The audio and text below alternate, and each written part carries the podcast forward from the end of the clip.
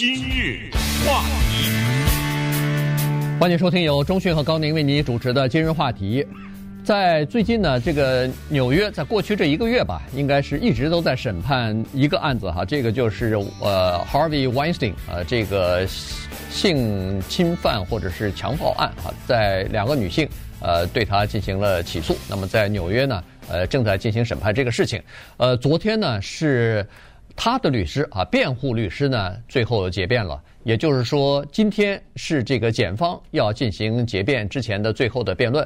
那么，检方和辩方的律师全部结辩完了以后，下个星期二，这个陪审团就要进行闭门演议了。因为下礼拜一是总统日啊，是一个国定的假日，所以礼拜一法庭也不开，那么礼拜二就要进行这个闭门演议。最后，陪审团做出裁决来，他到底是有罪，是哪几项罪名有罪？因为他现在被起诉的是5项罪名，是所有的都有罪，还是其中的1-2项有罪等等？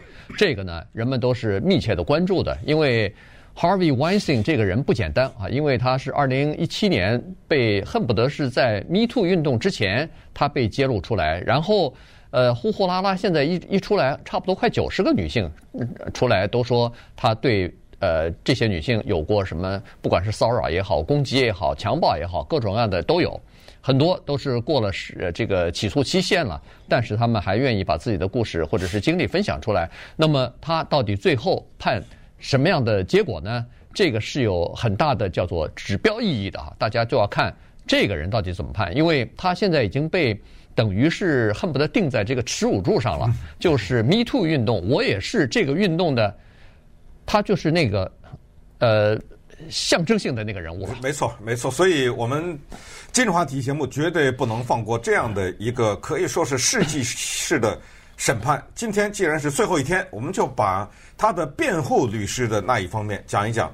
其实在这个过程当中，整体的来说，我们比较少站在那个被告的人的立场上去讲这个事情，毕竟很多的时候已经有事实证明，从福斯电视台的那些人，对不对？从之前的电影导演什么之类的，确实有事实证明，这些人可辩护的余地不太大，所以只是他的罪孽的程度的深重而已，不是罪孽啊，是罪行。这里面还稍有点区别，一会儿可以稍微区隔一下。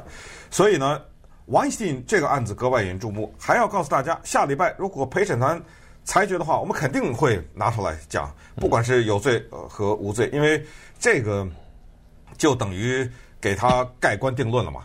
接下来再上诉什么推翻的话，几率也不太大了。如果是定罪的话，那我们就看看他的辩护律师采取的是什么司法的策略。这个东西呢是特别的有研究，好的律师和坏的律师就差在这个地方。他呢请的律师团队里面，一个比较主要的律师是女性，这个是用心良苦。要我差也是，这必须得找女的律师。原因是，一方面现在是全都是女的在告他，另一方面在这个陪审团里面有5个女的呀，7男5女，现在是坐在这儿，必须得打动这5个女人。所以呢，从这一点开始，从这一秒钟开始呢，我们准备换位思考。站在他的位置，站在他的女律师 Donna Retano 的立场上来分析这个事情，请大家把之前对 Weinstein 的所有的偏见放在一边我们来看一看他的律师。我觉得呢，他的律师太厉害了啊！在这一方面来说，他找到的切入点可以说呢是坚如磐石啊，很难推翻啊。他是这么说的，他是站在什么角度说呢？他说，在这个世界上有2个东西，你在裁决之前先得要搞清楚，搞不清楚这个东西，那会让一个无辜的人进到监狱里。是什么东西？什么叫德行？什么叫罪行？这2个是很大的差别。德行不好，说这人道德有问题，不一定犯罪。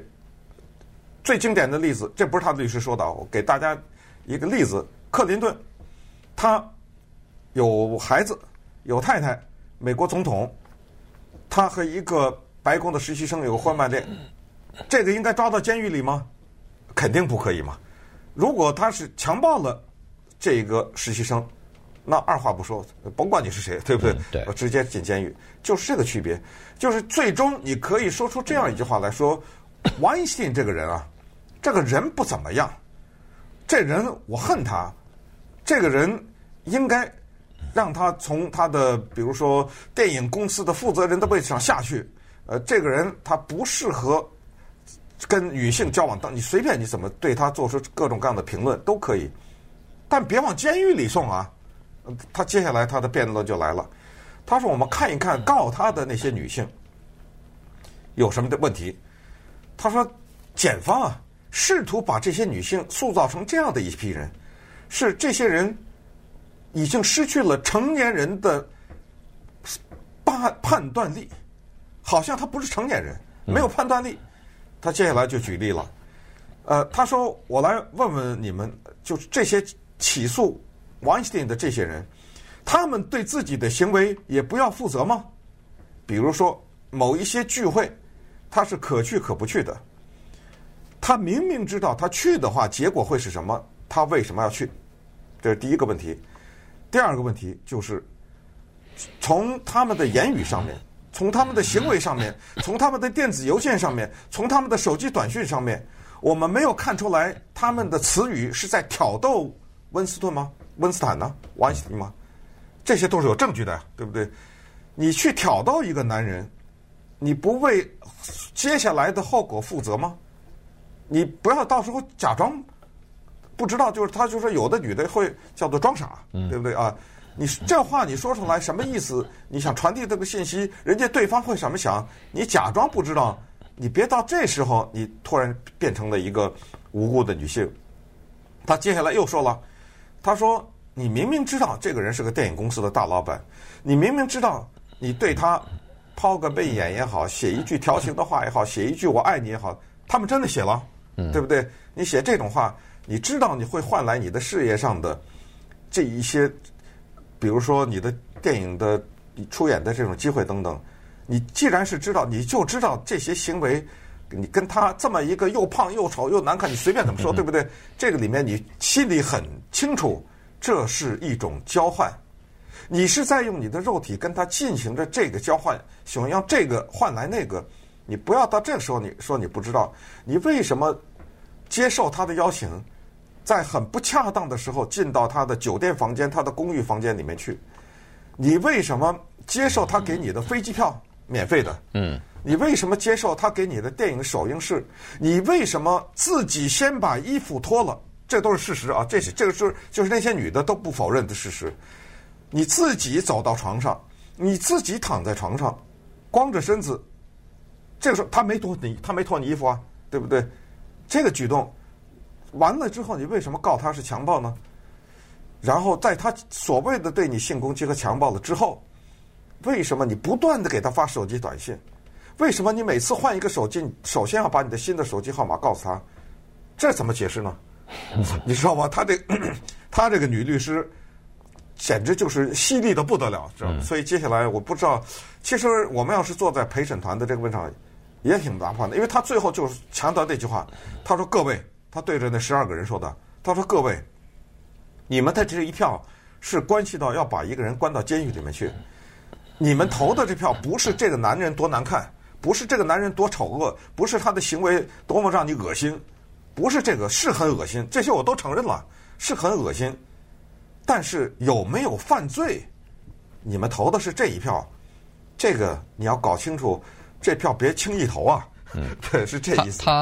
他就说了，他说从现在的证据来看，这个检方必败，因为你如果要是只根据证据来投票的话，他说你不要有任何的压力，不要有什么媒体给你的压力，不要有社会公众舆论给你的压力，就端看事实啊，端看在法庭上呈现的证据，然后你再做出这个判断来。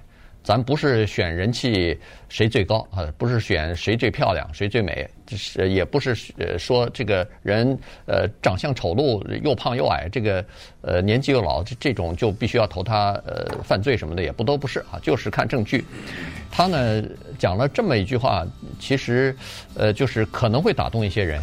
他就说现在检方啊在试图营造这样的一个虚假的或者说是一个另类的社会。在这个社会，在这个世界当中，这些女性她们失去了成年人的常识，失去了她们自己的这个自主权，完全都成了被动的受害者。他说实际上的情况并不是这样子的啊。任何女性难道不要为自己的行为负责吗？全部的东西难道就都归罪在这个 Harvey Weinstein 的身上吗？那稍待会儿我们再来看看这个案子的情况。今日话题，欢迎继续收听由钟迅和高宁为您主持的今日话题。这段时间跟大家讲的呢，是现在正在纽约审理的 Harvey Weinstein 强暴和性攻击的这个案子啊。他被提出了5项的指控啊，主要是有2名女性啊，一名呢叫做 Jessica Mann， 另外一位呢叫做 Miriam Haley 啊，他们2个人。Haley 呢是说2006年的时候遭到强暴啊，那个 Mann 呢 ，Jessica Mann 呢是2010年的时候好像是那么他们俩2012年的时候，所以2人呢都是有这样的情况。但是除了他们2人之外呢，法官呢又同意另外的4个女性也出来作证啊。他主要是想通过那4位女性呢出来作证呢，看看可不可以，因为检方是说了，通过这其他的女性的作证呢，可以帮助陪审团来建立一种叫做行为模式啊。如果要是1个、2个不足以说明这个模式的话，那么4个、5个、6个是不是可以说明一种模式呢？所以呢，还有另外的4个人出来作证啊。所以，但是昨天在辩方的律师最后结辩的时候呢，他主要针对就是这2个人，就是提出起诉的这2个人啊。他首先针对这个Mann 啊 ，Jessica Mann， 他然后就针对这个 Haley 啊。这个 Haley 呢是属于比较早一点的，就是2006年被说他被强暴的这个人。那么这个辩方的律师呢，刚才就说了，他说，据我们从各种各样的这个证据当中来看，你和 Weinstein 之间的保持的关系，你们之间2个人私密的这个邮件，看上去你们并不属于那种职业上头的关系，纯粹讨论的是工作，而是属于近乎浪漫的关系，他是这么说的。同时他说，根据你们2人的这个私下的这个交往和电子邮件来看，你们之间是给人感觉是双方自愿的，而且是有某种交易在里边。也就是说，大家可能没有明言，但是说我给你这个，你就帮我搞定那个，是有一种交易在里头的。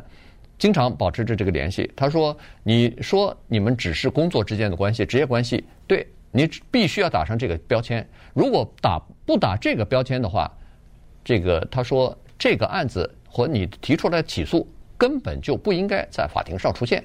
这个事情呢发生在 Weinstein 的酒店的房间里面。